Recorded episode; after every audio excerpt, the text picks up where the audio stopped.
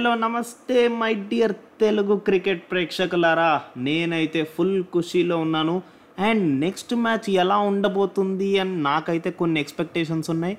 And దానికి తగ్గట్టు కొన్ని సోర్సెస్ కూడా కలెక్ట్ చేశాను అనమాట అవన్నీ షేర్ చేసుకోవడానికే ఇవాళ ఈ ఎపిసోడ్ అనమాట మరి లేట్ ఎందుకు? Let's get into the episode welcome to Telugu one cricket podcast నేను మీ host Muralikrishna. Back in season టూలోని సరికొత్త ఎపిసోడ్కి స్వాగతం.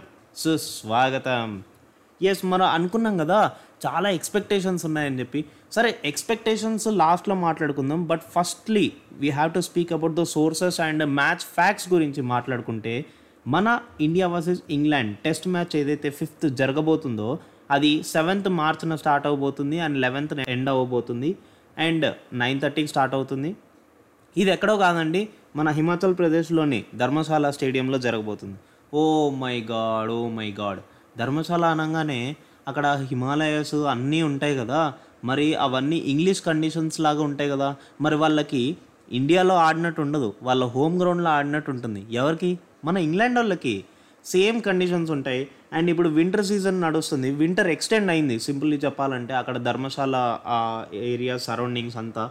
సో ఆబ్వియస్లీ ఆ టెంపరేచర్స్ కానీ లేకపోతే ఆ విండ్స్ కానీ ఆ మాయిశ్చర్ కానీ మొత్తం అంతా మనకి ఇంగ్లీష్ కండిషన్స్ లాగానే అనిపిస్తాయి. సో వాళ్ళకి అది హోమ్ గ్రౌండ్ లాగా వర్కౌట్ అయ్యే ఛాన్సెస్ చాలా ఎక్కువ.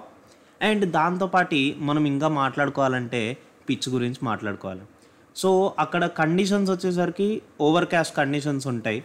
అండ్ వింటర్ నడుస్తుంది ఆల్సో ఇంకో ఫ్యాక్టర్ ఏంటంటే రెయిన్స్ కూడా వచ్చే ఛాన్సెస్ ఉన్నాయి అని చెప్పి కొన్ని సోర్సెస్ అయితే చెప్తున్నాయి. సో దాన్ని బట్టి చూస్తే కనుక ఆబ్వియస్లీ క్లియర్గా మనకు కనిపించేది ఏంటంటే ఇంగ్లీష్ కండిషన్స్. కాకపోతే ఇక్కడ ఓవర్ క్యాస్ట్ కండిషన్స్ ఉండడం వల్ల మనకి బౌలర్స్కి కొద్దిగా హెల్ప్ఫుల్ అవుతుంది.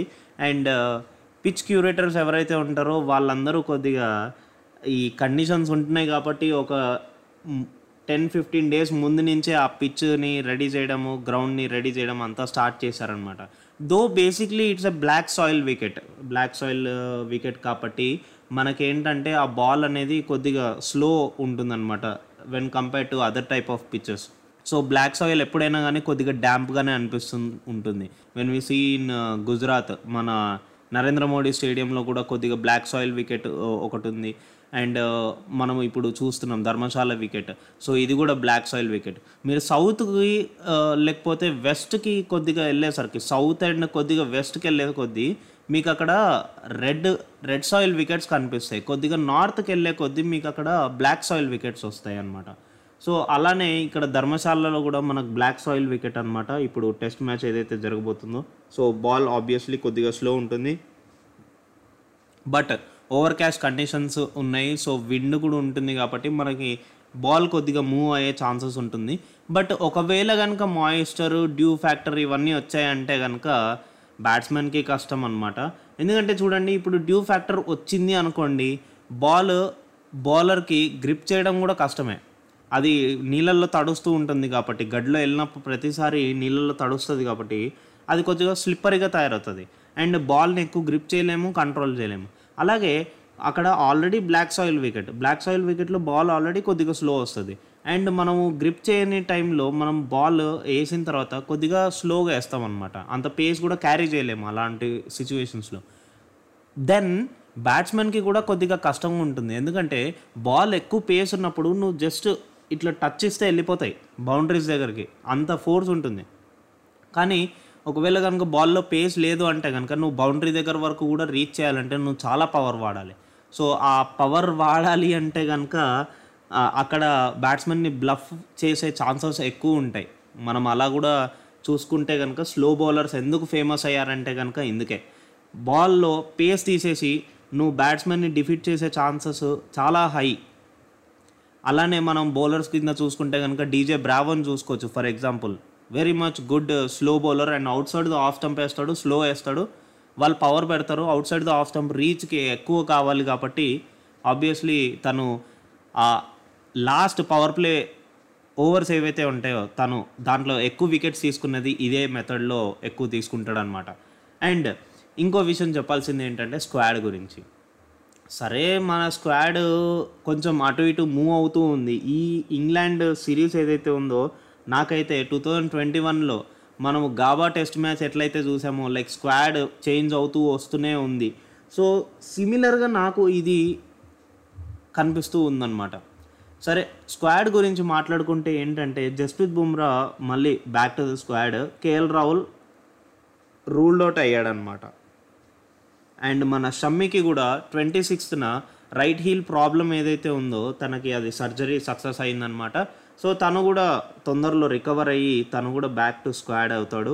అండ్ ఒక్కోసారి అప్డేటెడ్ స్క్వాడ్ చూసుకుంటే కనుక Rohit Sharma as captain Jasprit Bumrah as vice captain Yashasvi Jaiswal Shubman Gill Rajat Patidar Sarfaraz Khan Dhruv Jurel as wicket keeper KS Bharat wicket keeper Devdutt Padikkal R Ashwin Ravindra Jadeja Axar Patel Kuldeep Yadav Mohammed Siraj Mukesh Kumar and Akash Deep నాకేమనిపిస్తుందంటే ఈ fifth match ఒకవేళ కనుక మనం గెలిస్తే మనకి number of test wins number of test losers రెండు equal అవుతాయి అన్నమాట ఇది క్రికెట్ హిస్టరీలో ఒక చిన్నపాటి మూమెంట్ అనుకోండి.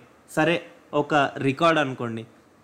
అండ్ ఆ విషయం పక్కన పెడితే ఈ ఫిఫ్త్ టెస్ట్ మ్యాచ్ గెలవడం చాలా ఇంపార్టెంట్. ఎందుకంటే ఇప్పుడు గెలిచిన తర్వాత మనకి పాయింట్స్ పెరుగుతాయి. దేంట్లో? ఎంఆర్ఎఫ్ ఐసీసీ టెస్ట్ ర్యాంకింగ్స్లో టీమ్ టీమ్ కేటగిరీస్లో.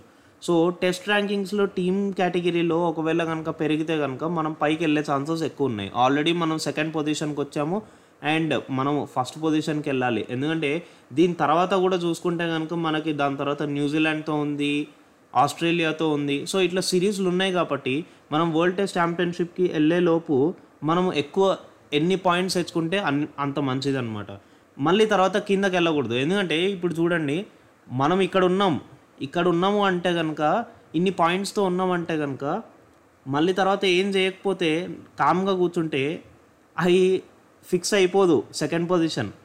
వేరే వాళ్ళు ఆడతారు. వేరే వాళ్ళు మనకంటే ఎక్కువ పాయింట్స్ తెచ్చుకున్నారంటే కనుక వాళ్ళు పైకి వెళ్ళిపోయే ఛాన్సెస్ ఉంది. అండ్ మన దగ్గర ఇన్యాక్టివిటీ కనిపించినా లేకపోతే మనము సిరీస్ ఆడి మనము ఆ రన్స్ కానీ లేకపోతే విన్నింగ్స్ కానీ లేకపోయినా ఆ పాయింట్స్ కూడా కిందకు వచ్చేస్తాయి అన్నమాట. సో అప్పుడు మనం పొజిషన్ కిందకి వెళ్ళిపోతూ ఉంటాం. అర్థమైందా? సో ఆ పొజిషన్ కిందకి వెళ్ళిపోయినప్పుడు మనం వరల్డ్ టెస్ట్ ఛాంపియన్షిప్ ఆడలేము. బికాజ్ నేను ఆల్రెడీ ఒకనొక ఎపిసోడ్లో చెప్పాను world test championship is only for MRF ICC test team category ర్యాంకింగ్స్లో first two పొజిషన్స్లో ఎవరైతే ఉంటారో వాళ్ళే వరల్డ్ టెస్ట్ ఛాంపియన్షిప్కి ఎలిజిబుల్ అనమాట సో మనం ఆ ఫస్ట్ టూ పొజిషన్స్ కాదు ఫస్ట్ పొజిషన్లో ఉండడానికి మన టీమిండియా అయితే చాలా బాగా కృషి చేస్తుంది. And I'm proud of it. And నేను ఎంటర్టైన్మెంట్ కూడా చాలా ఫీల్ అవుతున్నాను. ఆ మ్యాచ్లు ఆ హీట్ ఆ డెబ్యూటెంట్స్ స్కోరింగ్ వికెట్స్ తీయడము అబ్బబ్బబ్బబ్బబ్బా. నిజంగా చెప్తున్నాను నాకైతే మెంటల్ ఎక్కేస్తుంది ఇండియన్ క్రికెట్ చూస్తే. అలాగే దానికి తోడు ఇంకా మాట్లాడుకోవాలి ఎంటర్టైన్మెంట్ గురించి మాట్లాడుకోవాలంటే కనుక ఉమెన్స్ ఐపీఎల్ నడుస్తుంది. సో ఈ ఉమెన్స్ ఐపీఎల్లో చాలా ఎంటర్టైన్మెంట్ అయితే బాగా కనిపిస్తుంది. మరి దాంట్లో ముఖ్యమైనది ఏంటంటే మన ఆర్సీబీ ఏదైతే ఉందో women's RCB team Smriti Mandhana leading చేస్తున్న టీం సో అది దూసుకుపోతుందన్నమాట. హోప్ సో మన మెన్ ఆర్సీబీ టీం కప్పు కొట్టకపోయినా కానీ మన ఉమెన్స్ ఆర్సీబీ టీం కప్పు కొట్టాలి అని చెప్పి దేవుడా ఆశీర్వదించు తండ్రి. ఎలా అయినా మా ఆర్సీబీకి ఒక కప్పు కొట్టేలాగా ఆశీర్వదించు స్వామి అని నేనైతే కోరుకుంటున్నాను. మరి మీరు కూడా కోరుకుంటే కనుక దేవుడు తీర్చాలని కూడా నేను కోరుకుంటాను. మరి అదన్నమాట ఇవాళ విషయం. నెక్స్ట్ ఎపిసోడ్లో మరిన్ని విషయాలతో నేను మీ ముందుంటా. నేను మీ Muralikrishna signing off like this today